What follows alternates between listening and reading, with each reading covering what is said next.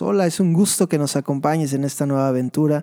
Es realmente un placer que puedas estar con nosotros y que puedas acompañarnos en este descubrimiento sobre, sobre la Biblia, sobre el cristianismo, sobre Dios mismo, y podamos juntos estudiar un poco sobre estas grandes verdades. Y una de las primeras preguntas que tú y yo nos hacemos cuando llegamos al cristianismo o queremos saber un poco más sobre Dios y los cristianos o lo que Dios tiene para nosotros es: ¿qué es la Biblia? ¿Alguna vez tú te has preguntado qué es la Biblia?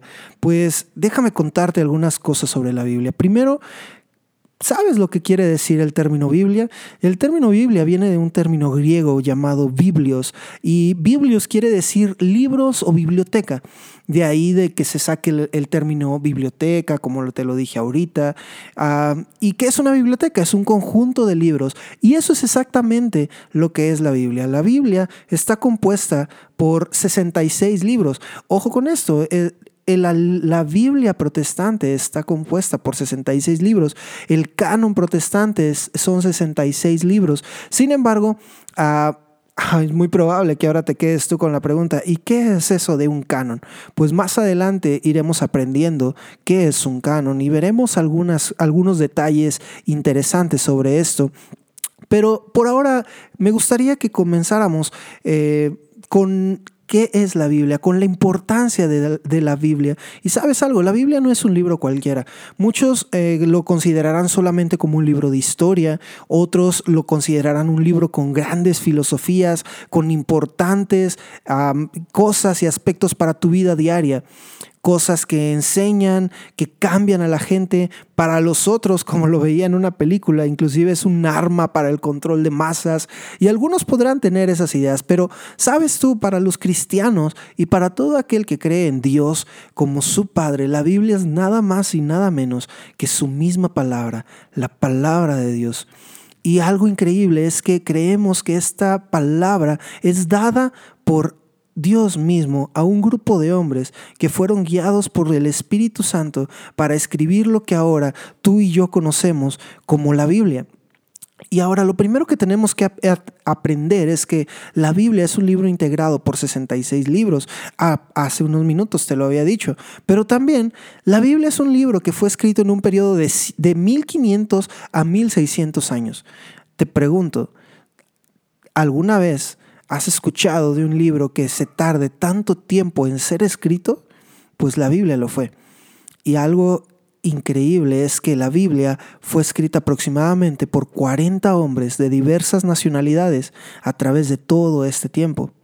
Personalidades tan variadas como un Isaías, que fue un profeta, que fue alguien eh, escogido por Dios. Esdras fue un sacerdote, un sacerdote que eh, Dios mismo había escogido, pero también gente que no solamente estaba en la religión. Por ejemplo, Mateo fue un cobrador de impuestos, alguien que en su tiempo fue considerado casi un enemigo de la, de la población, del pueblo. También había un hombre, un Juan, que fue un pescador. Pablo fue un fabricante de tiendas.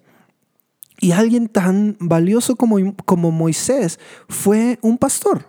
A pesar de que había sido instruido en grandes universidades, en lo mejor de lo mejor de las escuelas, él realmente era un pastor. A pesar de haber sido escrita por diferentes autores a través de estos quince siglos, la Biblia no se contradice a sí, a sí misma ni contiene algún error. Y es algo tan increíble que personas, por ejemplo Moisés, que fue el autor de los primeros cinco libros de la Biblia, Génesis, Éxodo, Levítico, Número y Deuteronomio, se cree que fue Moisés quien los escribió. Y algo increíble es que uh, Moisés ya vivía siglos después de que había iniciado todo el relato de la creación. De hecho, el relato de la Biblia inicia con el, en el principio creó Dios los cielos y la tierra, y eso te estoy hablando de que fue desde años antes. ¿Cómo Moisés pudo haberlo sabido? ¿Cómo Moisés tenía la seguridad de todo esto? Y eso es simplemente porque Dios mismo era quien le estaba revelando a Moisés todas estas cosas. Otra cosa muy interesante es que la Biblia fue escrita en tres idiomas: en hebreo, en arameo y griego. En el Antiguo Testamento, prácticamente la gran mayoría fue escrita en hebreo. Sin embargo, hay algunas secciones que fueron escritas en arameo. ¿Por qué esto? Porque debemos de recordar, si tú no sabes, en la Biblia se, se narra sobre diferentes conquistas, sobre diferentes reinos que conquistaban unos a los otros, y obviamente, como cuando alguien llegaba y conquistaba, imponía su lengua. Por eso es que en algunas secciones tenemos el arameo. Y el Nuevo Testamento está escrito en griego. ¿Por qué? Porque, te dije, eh, conquistaban los lugares y ahora el griego era el idioma dominante, el idioma internacional. Algo como si tú y yo estuviéramos hablando en inglés. Si tú y yo quisiéramos dar un mensaje a todo el mundo, lo haríamos en inglés.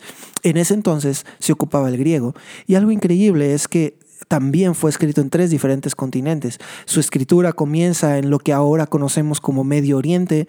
Eh, después de ahí nos narra algunas historias en, en Egipto, el continente africano, pero también fue escrito en lo que actualmente conocemos como Grecia, como Turquía, eh, en Roma mismo, en Italia. Y hay algunos que inclusive dicen que probablemente se pudo haber escrito algunas partes desde España mismo. Y ahí es donde tenemos los tres continentes, Europa, Asia y África.